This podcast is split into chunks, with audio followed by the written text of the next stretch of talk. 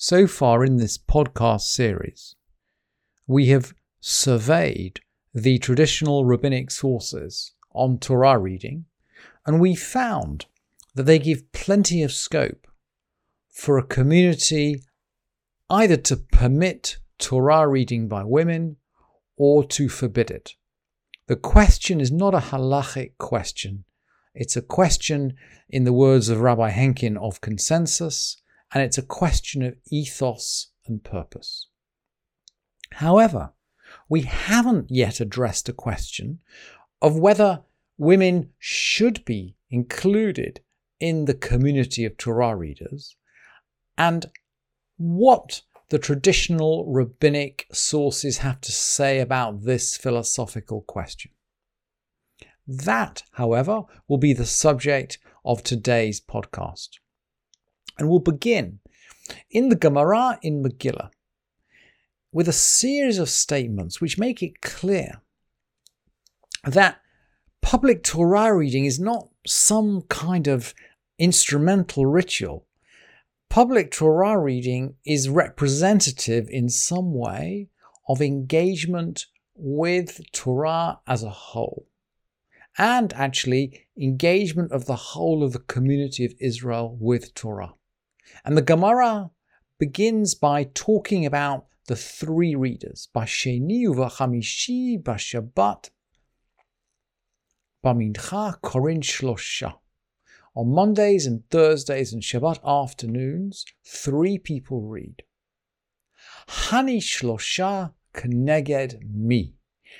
What do these three readers correspond to? And Rav Asi says they correspond to Torah, prophets, and writings. Torah, Nevi'im, Uchtuvim. Rava says they correspond to priests, Levites, and Israel. Israelites, Kohanim, Levi'im, V'Israelim. Rav Shimi comes in and he says, you know, these three readers who read, they have to read a minimum of 10 verses. What do these 10 verses correspond to? Rabbi Hoshua ben Levi said they correspond to the 10 idlers, Asara Batlanim, Shebevet Knesset, apparently in the time of the Talmud, they had 10 guys who would hang around in case a minyan had to be made up. These are the 10 idlers. The 10 guys hanging around, they represent in some way the 10 verses that are read. Rav Yosef said they correspond to the Ten Commandments that was spoken to Moshe at Sinai. Rabbi Levi said they correspond to the Ten Praises that David said, King David said, in the book of Psalms. And Rabbi Yochanan said they correspond to the ten utterances with which the world was created. Now, none of these statements are halachic statements. These are, this is agadah. But the sense we get from these statements is that Torah reading, public Torah reading, is connected in some way to the whole of the creation of the world to the Torah and to the people of Israel. And the Rosh, Rabbi Asher ben Yechiel, in his comments on Masechet Brachot, which we brought in one of the first editions, one of the first episodes of this podcast, when he explained why a child or a slave or a woman who was not included in the command to study Torah could nevertheless be included among the seven called up on Shabbat. And he, at a technical level, he said, look, it's because the Sefer Torah is to be heard. But then he went on to explain Uvracha eina levatala. The bracha isn't a bracha in vain. We're not, it's not a waste of a bracha. Because we don't say, Asher kiddushanu mitzvotav. Vetzivanu al divrei Torah. We don't say who has commanded us regarding words of Torah, but instead, Asher bachabanu and Asher natan lanu, who has chosen us and who has given us. It seems, according to the Rosh, that children and women and slaves, even if they are not commanded to study Torah, even if they are not among the community of those who are commanded, they do belong to the community of those who are chosen and those who've received the gift of Torah. So, to that extent, they stand within the community of those who are connected to the study of Torah and, of course, to public Torah reading. Now, this view of the Rosh is not universal. And it reminds me of a classic dispute in the Mishnah in Sota about whether a person should teach Torah to his daughters, to his female children. Now, Sota is not the most feminist of the Masechtot. It describes a ritual which itself is, is outlined in Sefer Bamidbar, in the book of Numbers, in the fifth chapter. A husband who's uh, suspicious, who's jealous of his wife or suspicious of his wife, can ask her to drink a special mixture of water that's made up in the Beit Mikdash it's got dust from the floor of the temple. Uh, there is a ink from a scroll dissolved into it.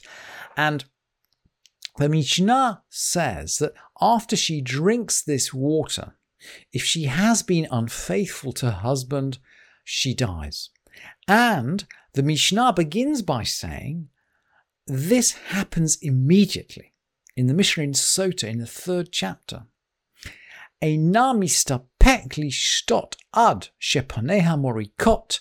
Just immediately, as soon as she's drunk, her face goes green, her eyes bulge, her veins protrude. They say, Get her out, get her out, before she makes the temple courtyard tamei.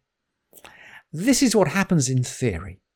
But the Mishnah seems to know that the process doesn't always like, work like that, because it goes on to say, "Imeshla suchut, haita tolala. If she had merit, then this would defer it. In other words, some women would drink the water some women who knew they were guilty would drink the water, but they would not die. And the Mishnah explains this. Today, we might explain it by saying, look, the physical mm, the maybe the physical process lacked integrity because there was nothing poisonous in this water.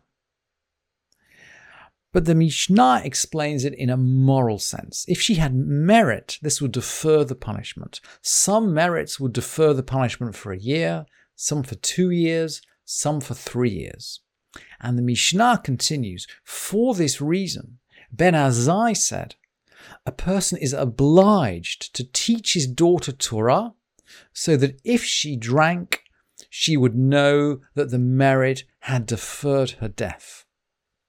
Ben Azzai is sensitive to the feelings and the thoughts of a person who knew she was guilty but drank the water and nevertheless survived. He's sensitive to the idea that she might come to doubt the whole of the structure of Torah and mitzvot. And so he says, person is obliged to teach his daughter Torah so that she would know that the merit deferred her death. Rabbi, Rabbi Eliezer disagrees. He says, someone who teaches his daughter Torah is teaching her to sleep around. It's a shocking statement. We'll see in a minute. The Gemara is really surprised by this statement. But that's what he says. Someone who teaches his daughter Torah is teaching her to sleep around. Ben Azzai says someone must teach his daughter Torah so that if she goes through this terrible process, she knows what's going on. Rabbi Eliezer says someone who teaches his daughter Torah is teaching her promiscuity. And Rabbi Hoshua then concludes the Mishnah by saying a woman would rather have a monthly income of one kav, that's one kav of grain, and plenty of sex than nine kavs and chastity. The Mishnah is then is taken apart a little bit by the Gemara. The Gemara says Salkadatra, which is perhaps you could translate as something like, you know, let your head fall off. How can you say that teaching a, a, your daughter to rise, teaching her to sleep around?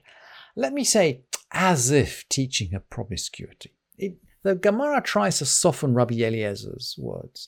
And Rabbi Abahu then gives Rabbi Eliezer's reasoning. He quotes Proverbs I, wisdom, live in guile. Ani chokhma shachanti orma. I, wisdom, live in guile. Vidat mizimot emtza. Knowledge of deception I find out. And the Gemara says, in the name of Rabbi Abahu, as soon as wisdom came to mankind, so did deception. In other words, for Ben Azzai, Torah is protective. A woman going out into the world needs to have Torah. For Rabbi Eliezer, Torah is destructive. Teaching a woman Torah encourages her to go to go off the rails in some way. And lest you think that this is um, this statement of Rabbi Eliezer is is an aberration. We notice that he says exactly he says a he makes a parallel saying in the parallel um, discussion in the Yerushalmi in Sota. A lady asks Rabbi Eliezer, why did the people of the golden calf, although their sin was the same, die in three separate ways? And we should note, by the way, that this is a deep question because the, the Peshat, the plain text of the Torah in Ki Tisa, in the book of Exodus, only mentions two ways in which the people of the golden calf died. There's a midrash suggesting they died in three ways. So this woman seems to know the midrash. She doesn't. She not only knows Torah, but she knows midrash. How does Rabbi Eliezer reply to this wise woman? He said to her, "The wisdom of a woman is only in her distaff." His son then objected. He said, by not replying to her, this must have been a rich woman as well as a wise woman, by not replying to her with a word of Torah, you've lost me 300 kur of maaser every year. 300 kur is about 120 cubic meters. It's a vast quantity of grain. You've lost me a vast quantity of income every year. And Rabbi Eliezer responds, Yisrafu divrei Torah ve'al yimseru l'nashim. Let words of Torah be burned rather than be transmitted to women. Now, today, many of us would find these exchanges slightly shocking. And yet, if we step back, we might notice that this dispute between Rabbi Eliezer and Ben Azzai is played out to a certain extent in some of today's Jewish communities. So there are communities we might consider, perhaps we might give them the label of modern Orthodox, that do educate their daughters. The Maimonides School in Boston, for example, under the supervision of Rabbi Soloveitchik, is a famous example. It has equal, it has the same curriculum in Jewish studies, both for boys and for girls. So there are Jewish communities that educate their girls to a high standard. But there are also communities, perhaps particularly Haredi communities, which do not educate their girls and which do not send their girls out into the world. And you know they may you know they may teach girls Chumash without teaching them Gemara Mishnah they may teach them halacha without giving them necessarily Shulchan Aruch and commentaries. They may teach their girls a minimal quantity of Torah to allow them to perform mitzvot that they need to perform, but without giving them a full Torah education that would be considered normal in a modern Orthodox community. So this this this tension between Ben Azzai and Rabbi Eliezer is Torah protective, something that we need as we go out into the world? Or is it dangerous? Is it something we need to keep our girls away from? This tension plays itself out in modern communities today. What about in the codes? It's very interesting that Maimonides, the Rambam, rules according to Rabbi Eliezer, although he cannot quite translate Rabbi Eliezer in the way that in, in, he cannot quite reproduce Rabbi Eliezer's words in his code, and he translates them in a way that takes some of the sting away from them. He suggests that we don't teach women because they have because their intellectual powers are are, not as strong as men. And I think today, you know, we'd find that statement of Maimonides very odd and certainly out of line with everything we know about biology and physiology. But Maimonides was influenced by the Greek philosophers and by Aristotle, who had a very strong view of women's intellectual inferiority. And perhaps Maimonides was influenced by the Greeks as well as by the fact that Rabbi Eliezer's words, as they are given in the Mishnah and the Gemara, are are really um, are unacceptable to reproduce in a in a you know in a work like the Mishneh Torah. So Maimonides rules according to Rabbi Eliezer, but he deliberately mistranslates Rabbi Eliezer. However, this is not the last word. And while Maimonides is criticized for his views on women's education, he is also a universalist. And it's interesting that in the beginning of his code, as he goes through Hilchot Yusodei HaTorah, the, the laws that Hilchot Yisodei HaTorah means the laws of the foundations of the Torah, the basic commandments. He begins by outlining five crucial commandments he, to believe in God and His unity, to love and to fear God, and to worship Him. And he calls these commandments the Pardes, the orchard. They, by the way, are incumbent on all of Israel, men and women. And he says in the fourth chapter of Hilchot Yisodei Torah, having outlined these commandments, he says, only a person who's already filled their stomach with bread and meat should journey into the orchard. This bread and meat is to know what is ha'asur, ve'hamutar ve'chayotze bahem. This bread and meat is to know what is permitted and what is forbidden and their ramifications from the other commandments. ואף על פי שדברים אלו, דבר קטן קראו אותם, חכמים, and even though the sages call these things small, because they thought that the divine chariot, the philosophical stuff that you know the vision of Ezekiel describes, was a great matter, and the arguments of Abaye and Rava were small things. The arguments of Abaye and Rava are the Talmud. The Talmud is small compared to Maaseh Merkava, the philosophy of the divine chariot. Even that, but these small things should have precedence. Shehen miyashvind ato shel adam, because they settle a person's mind. Maimonides here uses the word adam. It's a gender neutral word for person.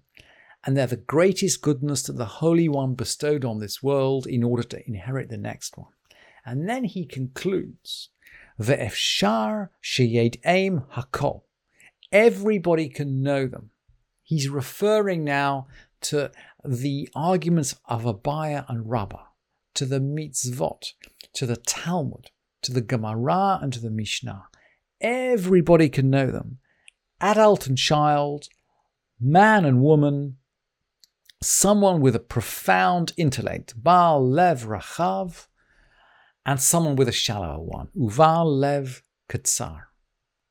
For Maimonides, the basics of Torah, and he includes here all halacha, essentially, the discussion of the Abaye and Rava, the basics of, of halacha are available to everybody. Gadol ve'katan, ish ve'isha. Man and woman, adult and child. And that is what we see, by the way, when we look at early Torah reading. The first historical Torah reading that we can find is described in the book of Nehemiah. This is the book of the return from exile from Babylon. Ezra the scribe returns. He finds, he returns from Babylon to Jerusalem. He actually finds the community in Jerusalem in a terrible state. They're no longer keeping mitzvot. They're no longer keeping chagim. They have ma- intermarried with the local Canaanites. But they, they want to hear Torah. They assemble in the square of Jerusalem before the Watergate and they ask him to bring the scroll of the Torah, which the, God has commanded Israel with. So we're in the eighth chapter of Nehemiah. And on the first day of the seventh month, this is Rosh Hashanah, he brings the Torah before the congregation. And the text there says, Me'ish ve'ad isha. He reads before the whole congregation, men and women, all who could listen and understand. And the text says. He read from it, facing the square before the Watergate. Mina or ad machzit hayom, from first light until noon. Neged ha'anashim ve'hanashim ve'hamuvinim ve'oznei cholam, to the men and the women and those who could understand. Kol ha'am el sefer ha'torah. All the people were listening to the, to the Sefer Torah, to the scroll of Torah. That's our first historical discussion of Kriyat Torah, of public Torah reading, and everybody is involved. Everybody who, who could understand is involved the men and the women and those who could understand. And that idea that everybody is involved is brought midrashically in the Talmud in Baba Kama. The Talmud picks up from the story of the crossing of the Red Sea. It's a famous story. The people cross the Red Sea and then they walk three days in the desert and they find no water.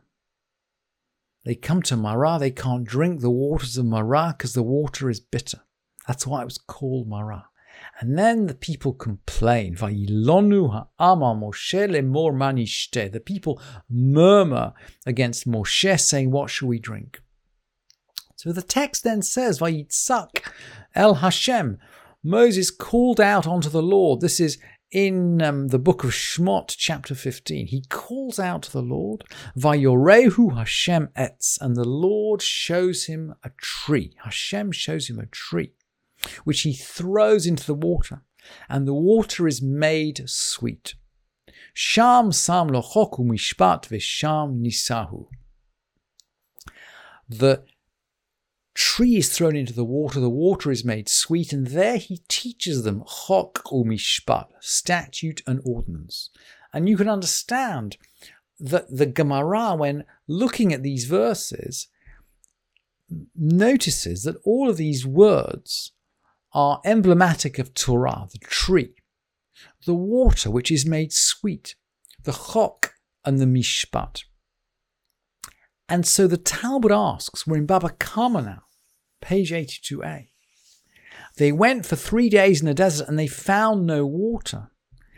And the the um, Dorshei Rushumot, the interpreter said, water, wa- this water must refer to Torah. As it says in the book of Isaiah, Hoi chol. Hoi, anybody who is thirsty, go to water. Because they'd walked for three days without Torah, they were exhausted. We're not talking about physical water here, we're talking about Torah. They'd gone for three days without Torah and they were exhausted. And then, Amdu Nevi'im Shebenehem Vetiknu Lahem, the prophets among them stood up and decreed, Shehu Korin B'Shabbat, that they'd read the Torah on Shabbat, and then on Monday, and then on Thursday, so that three days should not go by without Torah. Because we know you can go for one day without water, and you can you'll be a bit uncomfortable. You can go for two days without water, and you can just about survive. You go for three days without water, and you may die. And it's the same with Torah. You can't go for three days without Torah. You'll die. That's why we read the Torah on Mondays and Thursdays and on Shabbatot. And when we think about this explanation from the Talmud about the source of public Torah reading, we can see that for the sage of the Talmud, Torah reading is a necessity for life. It's not connected to a particular mitzvah. It's a necessity for life.